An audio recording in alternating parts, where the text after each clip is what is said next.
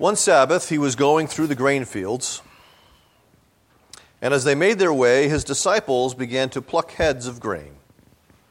And the Pharisees were saying to him, Look, why are they doing what is not lawful on the Sabbath?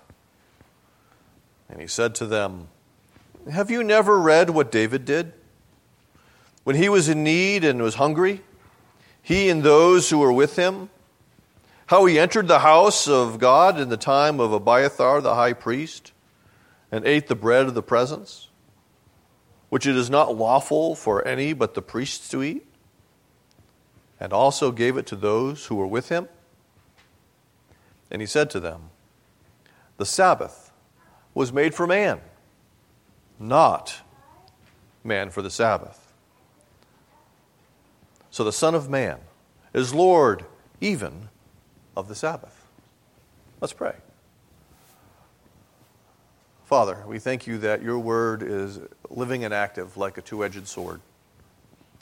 And it, in many ways, cuts both ways. And so we ask that it would do its work amongst us this morning. Uh,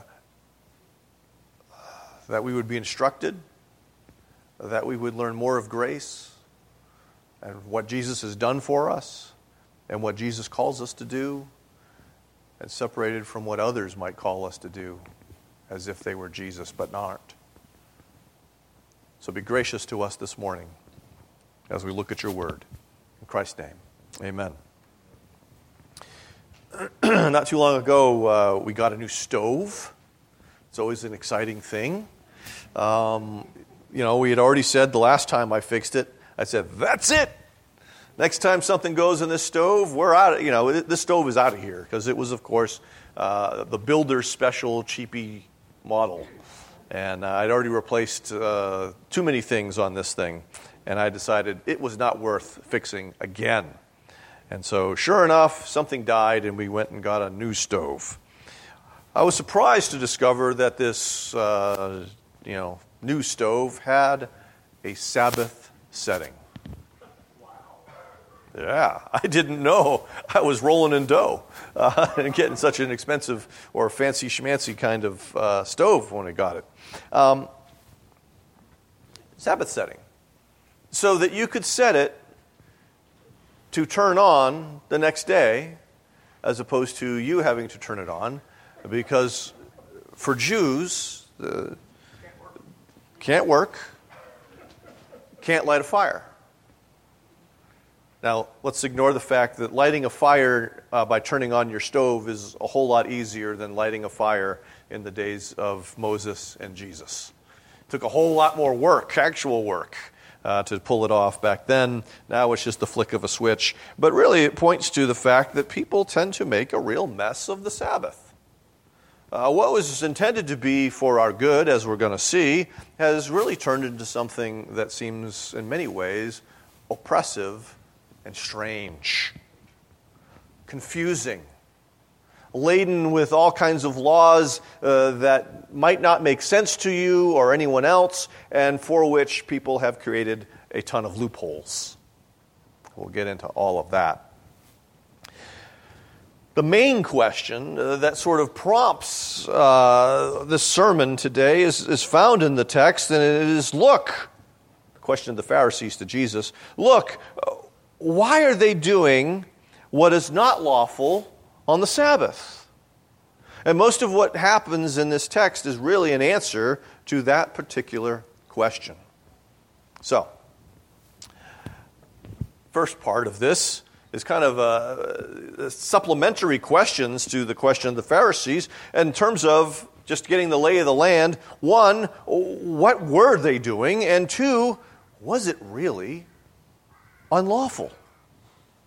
And so in verses 23 through 26, we kind of explore that idea. This section, this larger section that we find ourselves in, in Mark's gospel here, is highly thematic.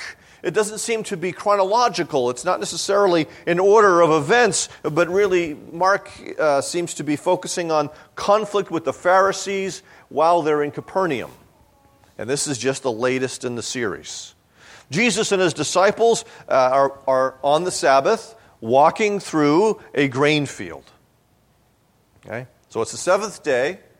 They've presumably been at a synagogue somewhere. Jesus possibly has been teaching, fulfilling his uh, calling. Uh, and they're now traveling perhaps from one city or one town to another town and walking through a grain field. And it's there that Mark tells us that his disciples, okay, his disciples, not Jesus, but his disciples, began to pluck heads of grain. So they're hungry. They're walking through the field. Uh, they pull some grain off of uh, some of the stalks and they begin to eat this. It reminds me a little bit of uh, one of the times we see Merry and Pippin early in The Lord of the Rings as they're running through the fields uh, with some of the stuff that they've hoisted off of the farmer. Okay? Now, for uh, the law, in terms of Deuteronomy 23, we see that in verse 25 if you go into your neighbor's standing grain, you may pluck the ears with your hand, but you shall not put a sickle to your neighbor's standing grain. So if you're like Merry and Pippin and end up in the, you know, in your neighbor's field, you can grab uh, something to eat and take it with you, but you're not supposed to take implements, tools of harvesting, and to go and clean out your neighbor's field. One is permissible because you're hungry, the other one is not permissible because it's theft. But there was an allowance that was made for your you happen to being in a place and needing to eat and taking a little bit to eat as opposed to chopping down whole rows. There's a difference between plucking some heads of grain and taking out the sickle and uh, taking down whole plants. Very different. But we see that while on every day of the week, okay, what they're doing is lawful, is it lawful on the Sabbath? Which was uh, the question that Jesus was asked by the Pharisees, uh, we see that Exodus 34 six days you shall work, but the seventh day you shall rest. In plowing time and in harvest you shall rest. And so we have this interesting uh, clarification of the law of the Sabbath in Exodus 34, prohibiting, okay, because boy, that stuff needs to get in and you weren't supposed to continue the harvest on the Sabbath. But they're not reaping. Reaping was one of the 39 tasks that were declared to be work on the Sabbath and therefore prohibited in the Mishnah, but it, are, they, are they reaping? And the, question seems, uh, the answer seems to be from Deuteronomy 23 they're not reaping, uh, they're plucking. And that is a significant distinction in this particular case. But what we see is the, the Pharisees are, in this case, ignoring a good distinction and, result, and therefore producing rather silly rules, as though things were um,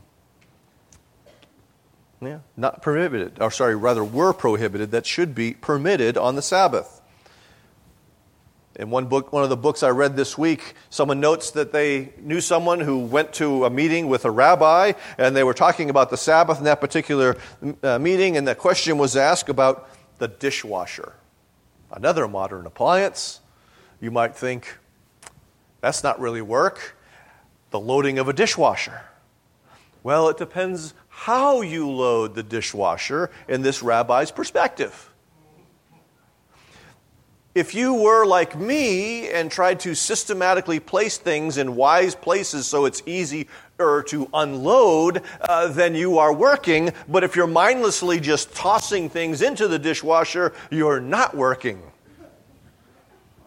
Seem, to us, it seems a very strange distinction to make. So it's okay as long as I don't think about it. Think of the Sabbath day journey, which is not found in Scripture, but is something that was practiced by the Jews of Jesus' day. And one of the things that makes me kind of scratch my head a little bit, because these guys, the, the disciples and Jesus, are in the field. Surely they've gone farther than a Sabbath day journey of two thirds of a mile from from the city gate. You weren't supposed to travel more than that. You could travel as much as you wanted within the, the town you lived in, uh, but you couldn't travel more than two thirds of a mile outside of it unless you happened to be caught out between cities and needed to get someplace for shelter. Then it was permitted for you to travel farther. And so then came the, the great way of getting the loophole to get around that, leaving bits of food, you know, have, having someone, you, you want to travel on the Sabbath day? Well, you know someone who's going there, you know, the day before, they're leaving bits of food or articles of yours along the way so that you could say, well, this is an extension of my house. I'm not, I haven't traveled far enough to violate the Sabbath day journey. And so you see, for the disciples of Jesus and the people around them, uh, there were all of these strange, confusing laws, and then all of these weird loopholes that somehow got them by. But let's not think it ended. It continued into Christianity, just as we saw strange things happening with fasting in, in early Christianity. Uh, Bishop uh, Tostatus said that um, it was okay if you dressed meat, but it was impermissible to clean dishes. So you could, you could gut the animal and dress it, okay, because you don't want the animal to go bad. I'm not sure why you're hunting it on this, the Lord's Day, uh, but that's a different question. Uh, so you could dress the animal, but you couldn't clean up after yourself afterwards. I've seen, I've heard of churches where if you're on the staff of that church, you can't buy gas on the Lord's Day. You have, you have to take a little oath that you're not going to buy gas on the Lord's Day because so I, I'm not really sure why, aside from uh, making purchases on the Lord's Day. Uh, but if you need gas, you sort of need gas. Uh, this week, I thanked the Reformed Pub for giving me all kinds of sermon illustrations because they were talking about whether or not it's permissible to use public transportation on the Lord's Day. Well, I know that when I lived in Boston, didn't have a car, and aside from walking everywhere, I had to take public transportation. And the church that I would go to on Sundays was not an easy walk for me, it was miles. But these are the questions. Is it okay then to pick someone up and give them a ride? Are you, are you making someone else work? All of these sorts of questions that start to emerge. And it's because I think of a fundamental misunderstanding of what is going on with the Sabbath or the Lord's Day.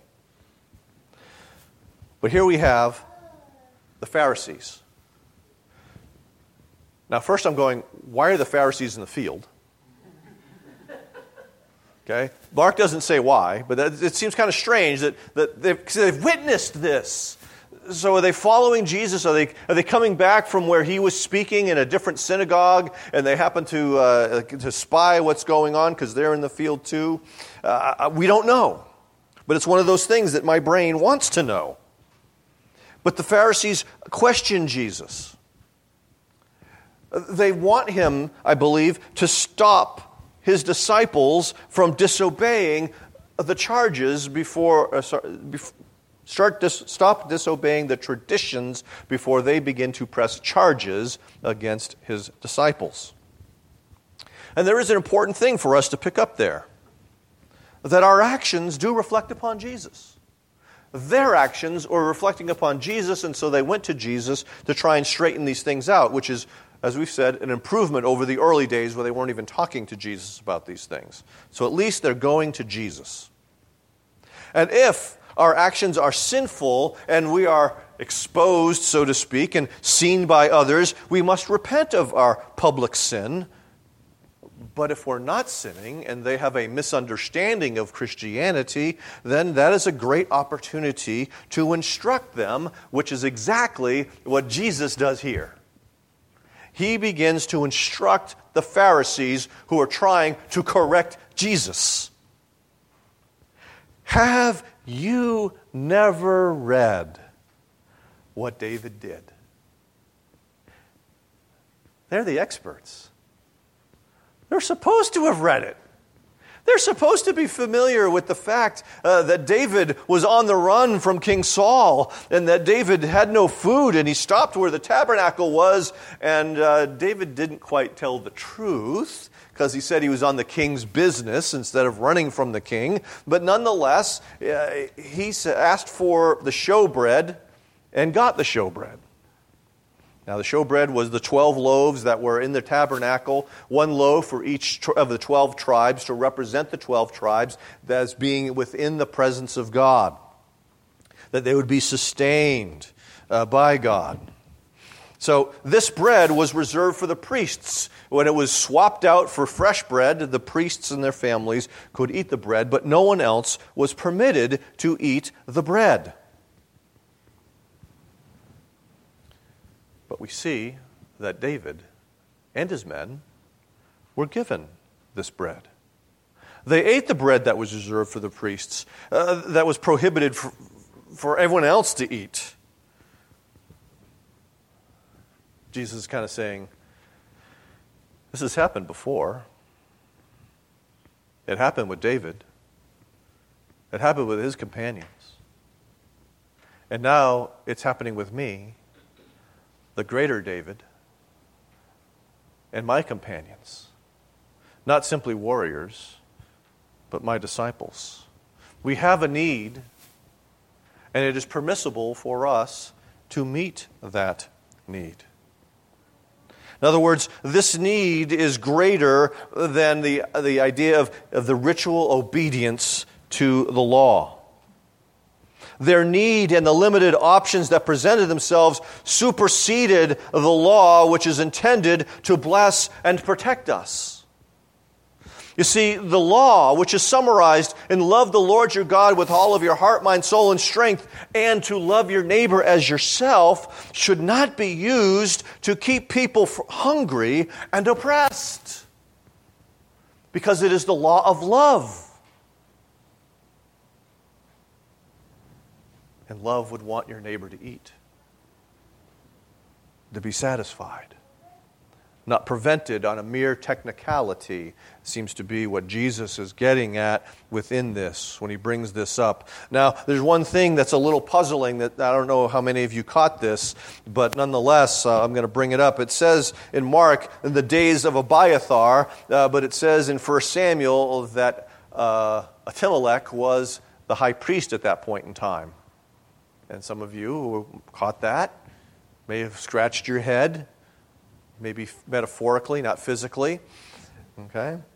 Most we see that phrase in the days of someone uh, uh, again in the scriptures, and it probably refers to um, the fact that they had scrolls. They didn't have chapter and verse like we do. You know, Jesus wouldn't say, "Now you've read in 1 Samuel 29." He would address the scroll that they would look to.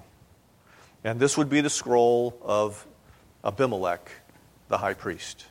That's what it would be known as. So that's most likely what's going on here. And Abimelech was the son of uh, Ahimelech, who was about to be killed by Saul's forces because he fed David. Okay, so there's that little rabbit trail for you. Okay? But what I want us to, to reckon with is the fact that the needs of Messiah and his companions are greater than blindly following rules. That's Jesus' point in bringing up this story, which was Scripture. So now another question emerges. Uh, so, if that's true, why does the Sabbath exist? Now we get to a more fundamental and deeper question. And we see the Sabbath begins in Genesis chapter 2. On the seventh day, God said, I'm resting. Meaning, He's done with the work of creation. He's not done with the works of providence, uh, but he's done with the work of creation, and he's resting and setting an example for us, people who are made in his image, so that on the seventh day we begin to rest. It is a creation ordinance We see it reflected in Exodus 20 as well as Deuteronomy 5 as part of the moral law, the Ten Commandments. This resting one day in seven is rooted in creation, but also in Deuteronomy 5, it's rooted in redemption. And so the point is uh, that there is to be a time of rest and a time of worship, a ceasing from your normal activities uh, so that you trust in God to provide and you worship Him as the provider. You worship Him as the creator. You worship Him as the redeemer. The Sabbath was instituted on the seventh day. Adam was created on the sixth day. We're not sure when Eve was created. Some people, there's disagreement as to whether it was the sixth day or it was another day later on. We're not sure. It's not clear uh, how long it took uh, Adam to name all of the animals, but that's not the pertinent thing at this point. The Sabbath came after the man. The implication is spelled out for Jesus by Jesus right here. The Sabbath was made for man, not man for the Sabbath. It exists for our good, for our blessing. We were not made for its good, its blessing. We're not slaves to the Sabbath but the Sabbath is, in a sense, a slave for us. Now we get back to that idea of the moral law. There is the commandment in, in, Exodus 20 and Deuteronomy 5 that we are intended to keep this one in five, uh, sorry, one in seven principle. Okay? Six days you work, seven, one day, the seventh day you rest. But we also see the function of the civil law within the life of Israel, which further explains that in some ways and also gives penalties for breaking it.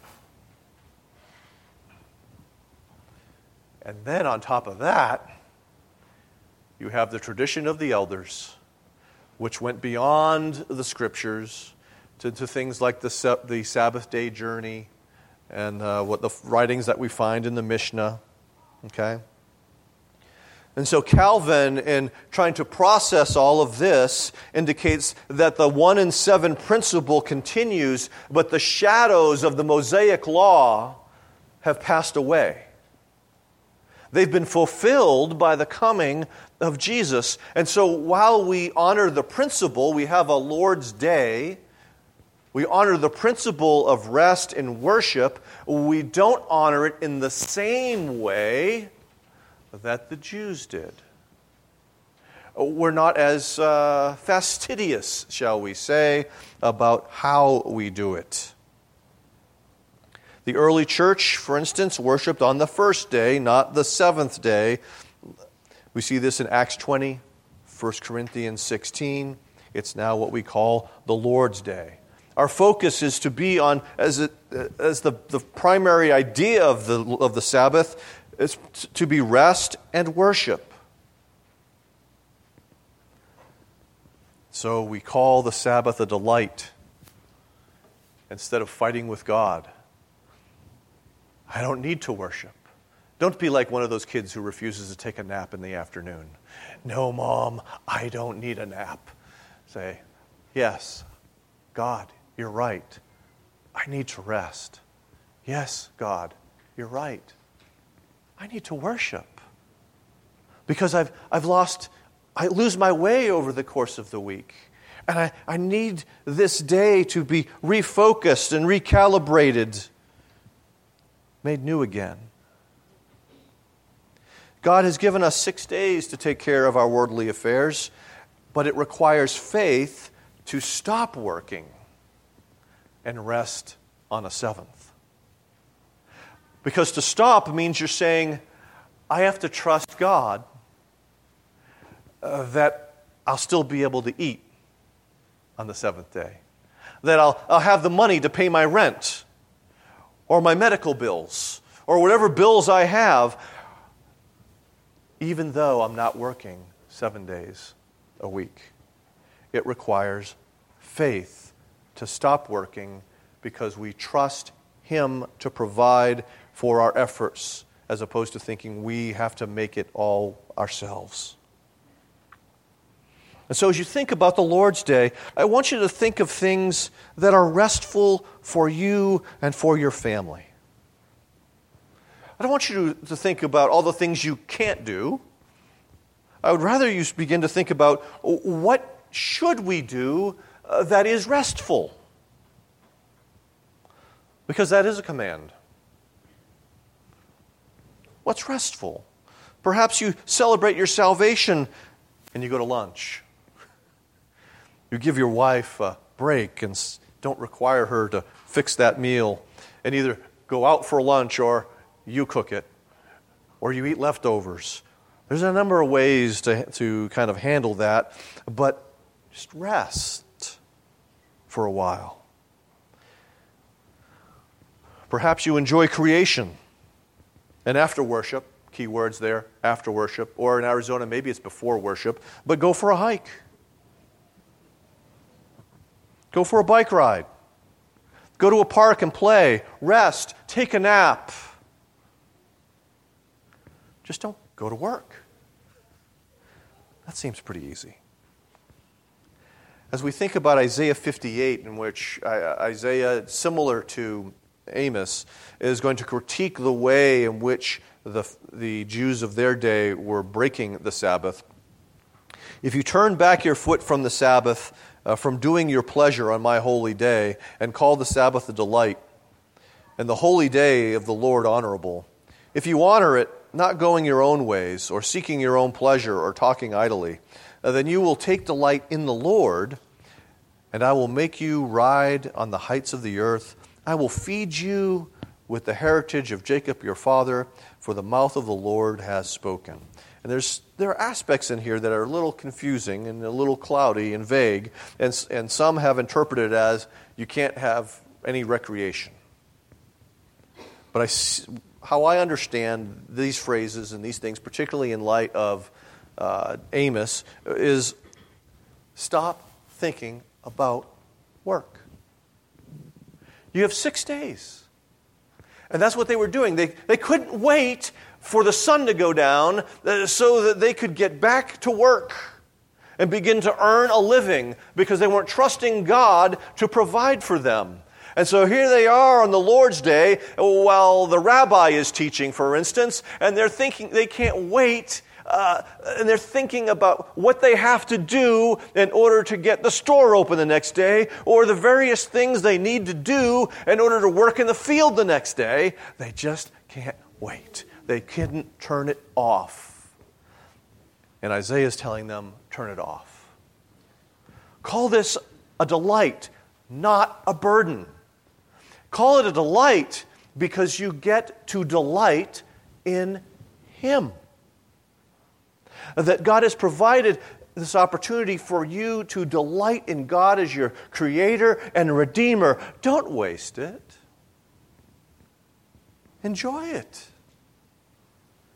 Delight in the Sabbath, particularly because you get to delight in God. And so, when you're not hiking or riding your bike or taking a nap, you could read some theology. You could spend some time in prayer. You, you can Go beyond the public worship to some private worship. You have been given a day to focus on the realities and implications of the good news of Jesus Christ. Isn't that good? Is God kind to you? Because you know how hard it is when you work.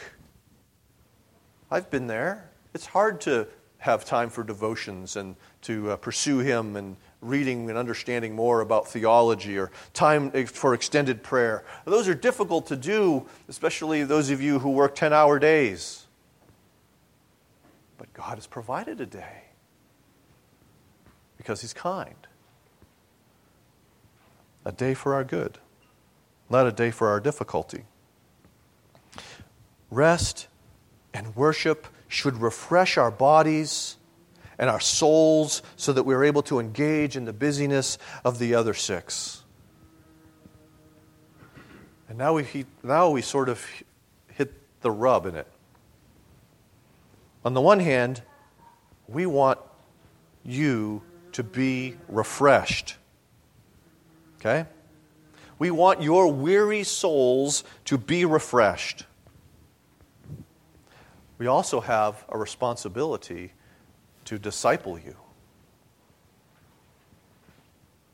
to help you grow in your knowledge of God's grace and the knowledge of Jesus Christ and how that plays out in the midst of your life. And so, you know, as a, as a church, we wrestle with some of that. Some churches have what's almost a mandatory evening service in addition to the, the, the stated public service in the morning.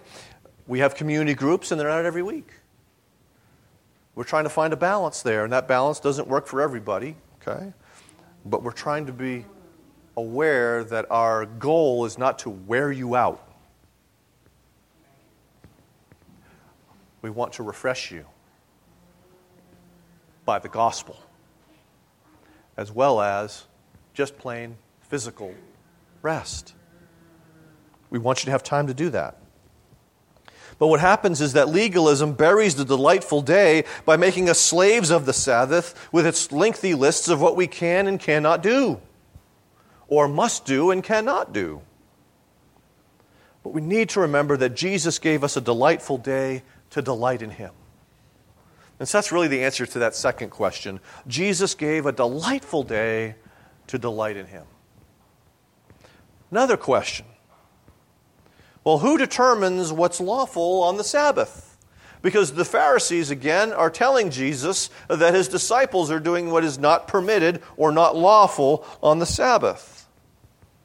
And so, this next statement, which is the last uh, sentence in this, ver- in this paragraph, we're not sure if it was the words of Jesus, meaning Jesus is saying this, or whether it's a parenthetical statement, because in the, you know, the old texts of the Greek, they didn't have quotation marks. Okay? But we do know this the Holy Spirit prompted Mark to make sure that statement whether it's from the mouth of Jesus on earth or from the mouth of the exalted Jesus in heaven who gave us the scriptures, that either way, this is in the Bible. We don't have to worry about whether this is Mark's summary or whether it should be in red letters because that is not important. What's important is that it's there and it is instructive for us. And that thing that is there is that therefore, which is the conclusion summing this whole thing up. Uh, the, the uh, ESV says so, but it, therefore for me just conveys better. The Son of Man is Lord even of the Sabbath. Now we're getting back to who Jesus is. He is the Son of Man, as we've already seen within this, and the rest of the gospel is going to make more clear. But as the Son of Man, he has, of course, been given all authority, and the Sabbath is not outside of his authority. Jesus is the one for whom and through whom all things were made, as we see in Colossians, and that includes the Sabbath. It's not as if there's this thing called the Sabbath that Jesus has no control over, but because he is God, he instituted the Sabbath. The Father, the Son, and the Spirit rested from the work of creation on the seventh day. The Sabbath was not instituted by the Pharisees. It was not instituted by the rabbis. They don't have ultimate control of it. They're not lords of the Sabbath. They don't get to determine what you can or cannot do on the Sabbath. That is the role of Jesus and Jesus alone. I don't get to decide what you can and cannot do on the Sabbath. That is the role of Jesus and Jesus alone. Celebrating the Sabbath affirms Jesus as creator who has authority over all things, including time. He has authority over those six days, and he has authority over the one day. And He calls you to work on the six days, and He calls you to rest on the one day.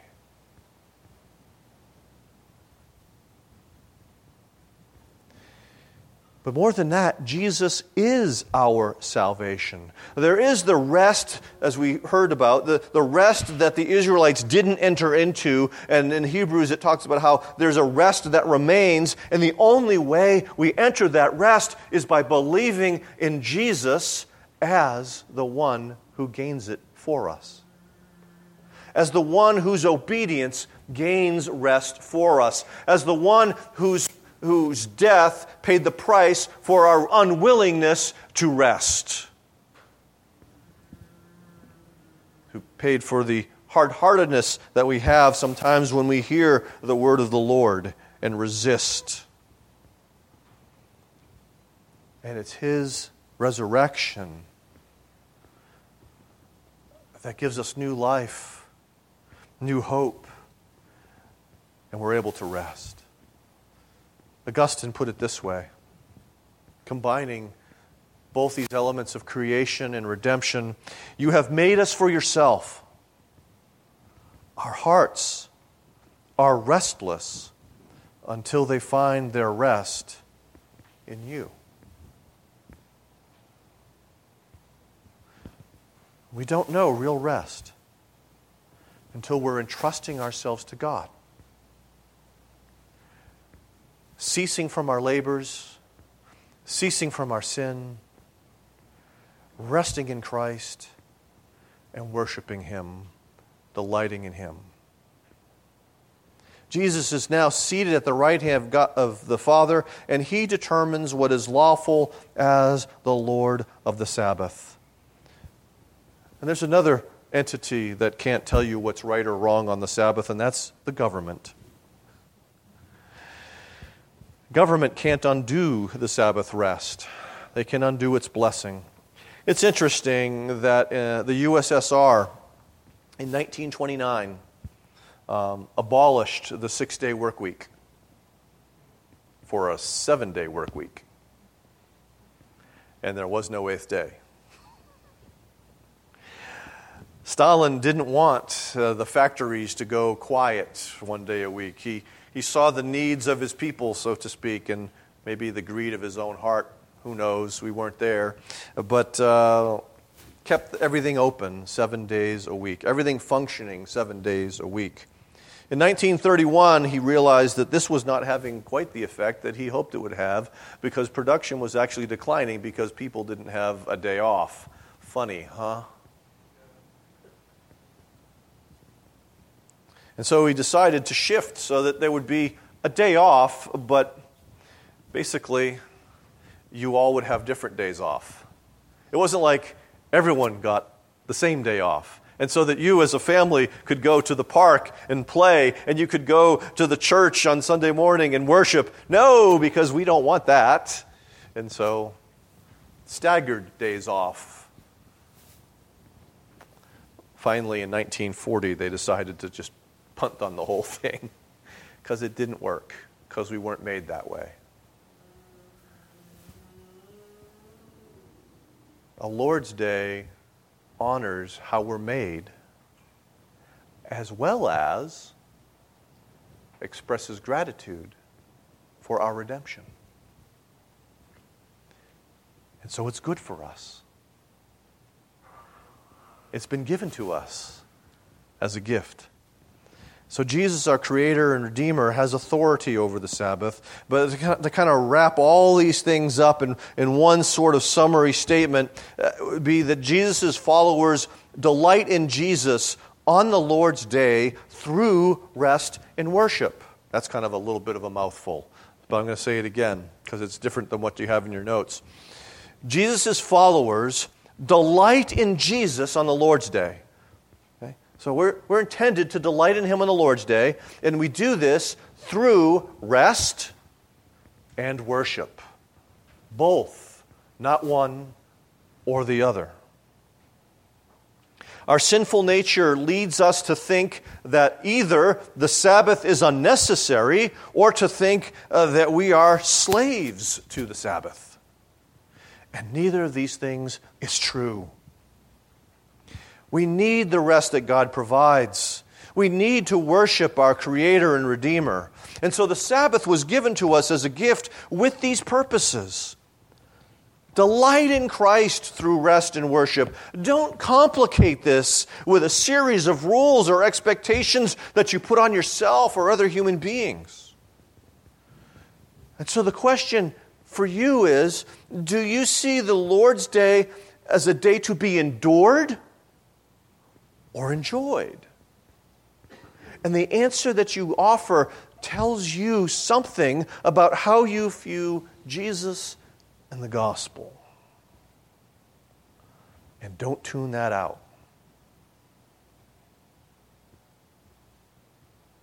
It may be a call for you to repent. Let's pray. Father, thank you.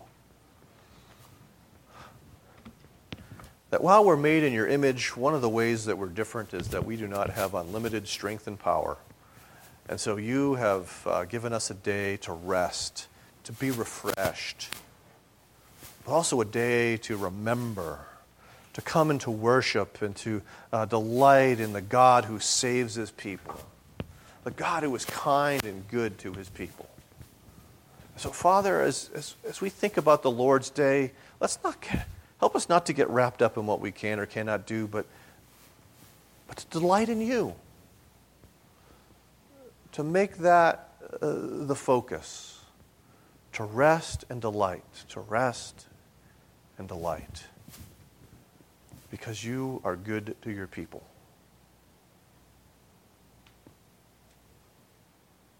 Help us to believe that. In Jesus' name, amen.